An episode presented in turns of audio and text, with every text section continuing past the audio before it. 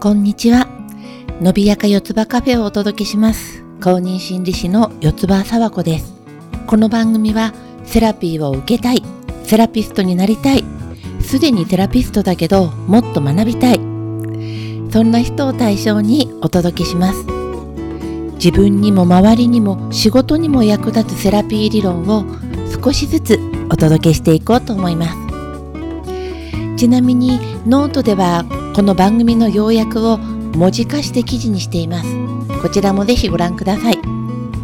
また、ご質問やコメントなどがある場合は、あの、いただけたらすごく嬉しいので、 LISTEN やノートの方でいただけると幸いです。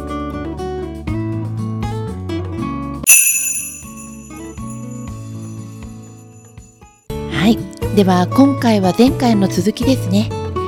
セラピストは知識だけではなれない。知識以外で伝わっているものがある。という内容をお話ししました。で前回の内容を簡単に振り返るとまずセラピストとはどんな存在か。セラピストとは専門知識を生かして自分や他者の心身を癒す人のことだよ。とお話ししました。でもその専門知識や技術それがあれば大丈夫なのかというとそうではないと。セラピーをセラピーとして機能させるためにはまず安心安全を感じてもらわないとダメなんだという話をしました。そして安心安全を伝えるためにもセラピストの方がそのコンディションが悪かったりとか不安や焦りを感じてるとかあるいはセラピストがクライアントさんのお話にそのトラウマとかコンプレックスを刺激されて変に熱くなっちゃう様子とかそういうものが意外と伝わっちゃうものなんですよというお話をしました。じゃあその内容を受けてもうここからが一番結論で話したかったところなんですけれども、まあ、今回話したい内容の結論はこれです。セラピストこそまずは自分を癒そう。整えようです。今回はそのためにセラピストが整えておきたい3つについてそれからセラピストが望ましい状態説明するとどうなるか4文字で表現するとっていうことなどについてお話ししたいと思います。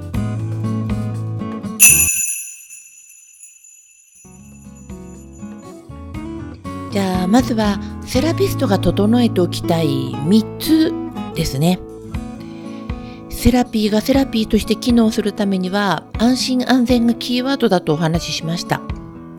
で、この安心安全はセラピーを提供する側もされる側も両方感じられることが大事なんですね。で、それが感じられるようにするためにセラピスト側として整えておきたい3つがあります。その3つ何だと思いますか？まず1つ目は自分のコンディションです。つまりセルフケアですね。睡眠休養食事リフレッシュする時間があるか。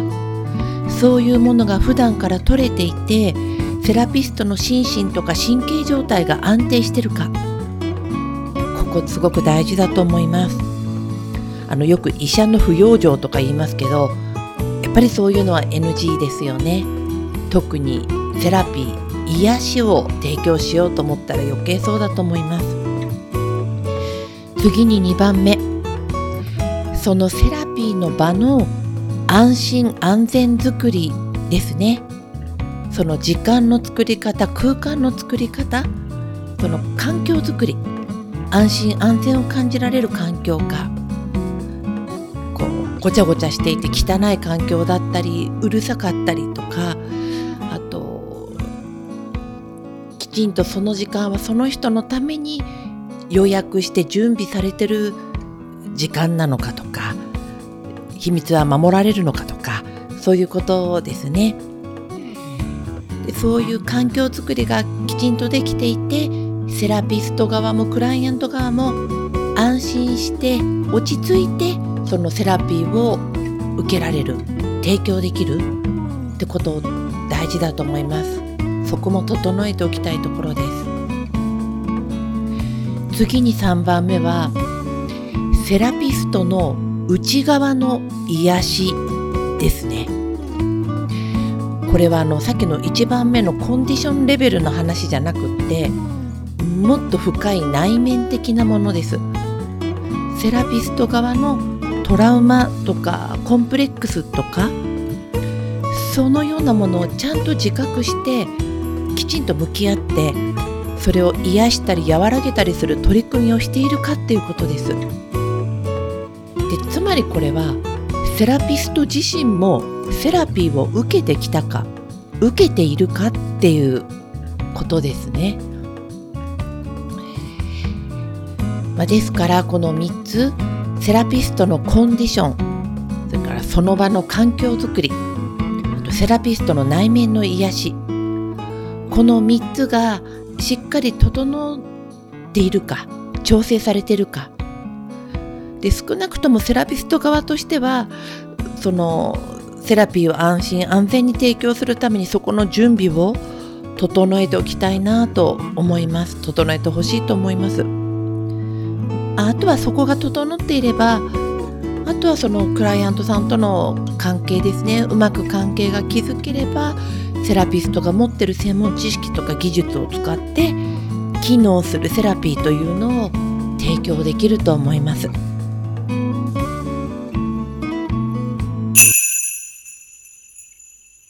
でそのようなセラピストがちゃんと癒されて整ってるいい状態っていうもの私はこれを4文字で表現できると思ってるんです。セラピストもクライアント側も安心安全を感じてセラピーがいい感じで機能するそれが叶うようなセラピストの状態。4文字でどう表現できると思いますか？ね察しがつく方はわかるかと思うんですがそれは伸びやかだと私は考えています。でこの伸びやかっていう言葉ですね今回私がこの伸びやか四つ葉カフェのコンセプトを考える時にあのすごくそのどどどういうふうに表現すればいいかって本当にねこう試行錯誤したんですよ。で最後には思考整理を一緒に手伝ってくださる方にも協力いただいて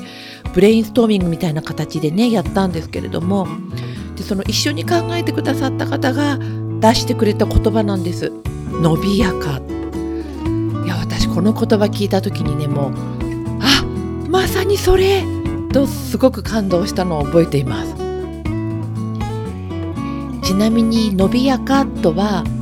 簡単に言えば伸び伸びと穏やかを足した言葉ですね。伸び伸びしていてかつ穏やかな状態。まず伸び伸びっていうのはこう伸び伸びできるわけだから安心とか自由がそこにあるはずじゃないですか。じゃないと伸び伸びできない。そしてその人の個性とか本来持ってる能力などがこう何かに邪魔されないで伸び伸び発揮できる。そんなイメージの言葉だと思うんですよね。伸び伸びって。あと穏やかっていうのは心とか体がこう高ぶりすぎたり落ち込みすぎたりしないでいい塩梅で落ち着いてる。なんか気持ち的にも余裕が持ててるっていうかね。そういう状態が穏やかだと思うんです。だから私はセラピストが安心安全を提供できる望ましい状態っていうのはセラピストがあるいはその場が伸びやかな感じ伸びやかな状態だというふうに考えています。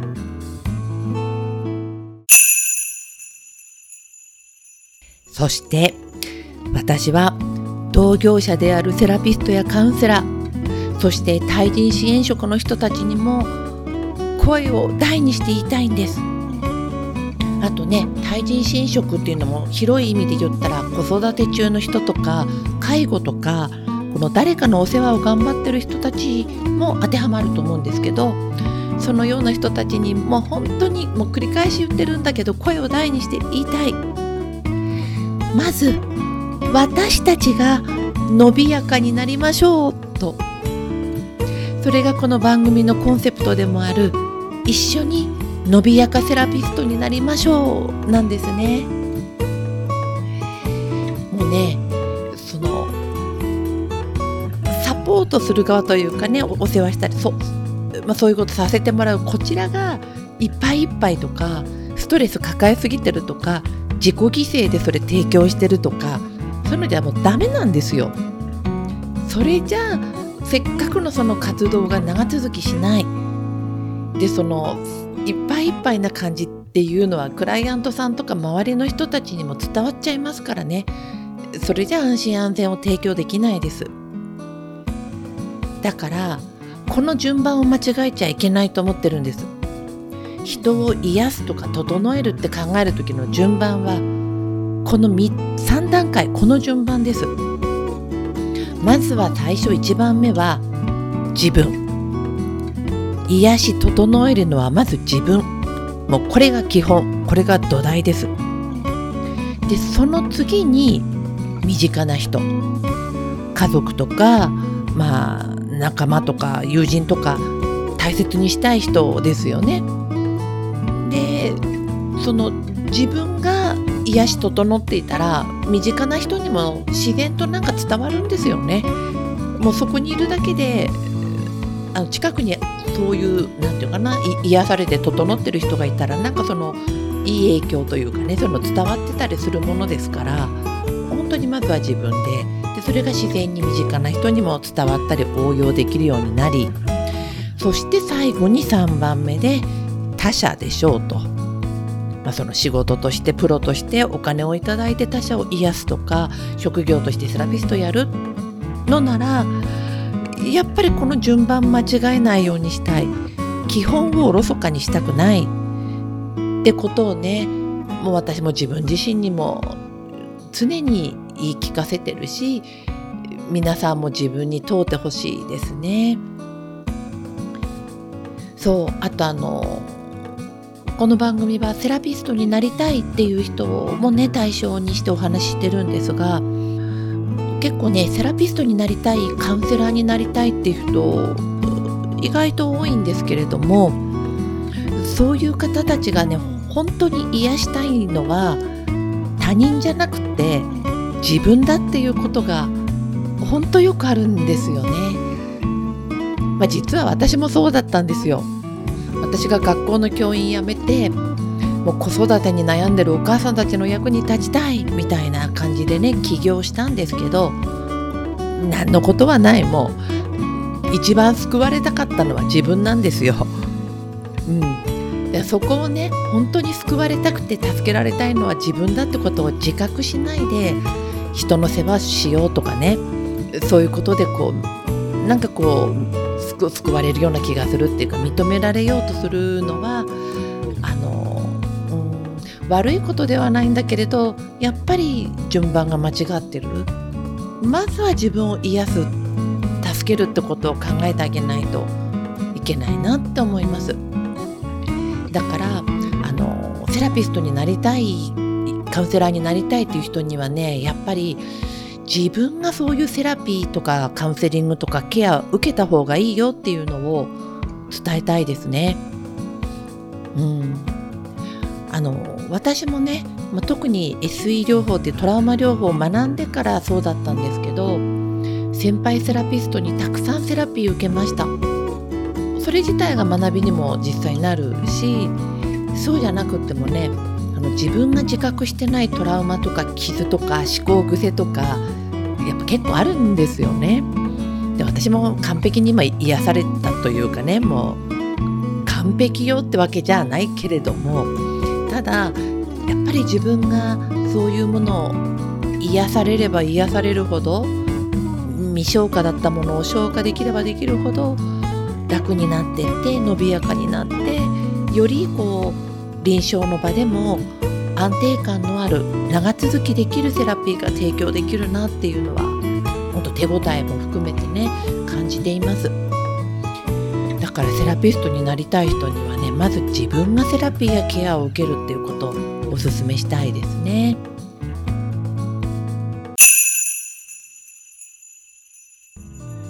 改めてこの番組を聞いてくださってる方そして同業者などにお伝えしたいです。まずは基本である自分自身のことを癒して整えましょう。私たちがストレスいっぱいじゃダメですよ。うん。でそういう自分を癒し整えることができるそういう基本をちゃんと押さえた伸びやかセラピストに一緒になりましょう。でそれが結局はセラピーを受ける側相手とか周りの人たちにも良い効果を与えるはずです。はい。ではここまで。セラピストこそまずは自分を癒そう整えようという内容をお届けしてきました。今日今回もねまたちょっと長めになっちゃったんですけれどもここまで聞いてくださったあなたもしよかったら最後まで聞いたよという、まあね、サインとしてあの LISTEN で聞いてくれてる方だったらあの星星マークあとノートでね見てくれた方はあのスキボタンありますよねスキボタン。あと YouTube だったらいいねボタンとかもう押していただけるだけでも嬉しいです。ああちゃんと聞いてくれてる人いるんだって励みになって嬉しいです。では今日の内容が少しでも皆さんのお役に立ちましたら幸いです。次回はあのこの番組のあの主軸である四つ葉視点について四つ葉視点って何ぞやっていうことをお伝えしたいと思っています。毎週金曜日に配信予定です。また聞いていただければ嬉しいです。ではここまで。ありがとうございました。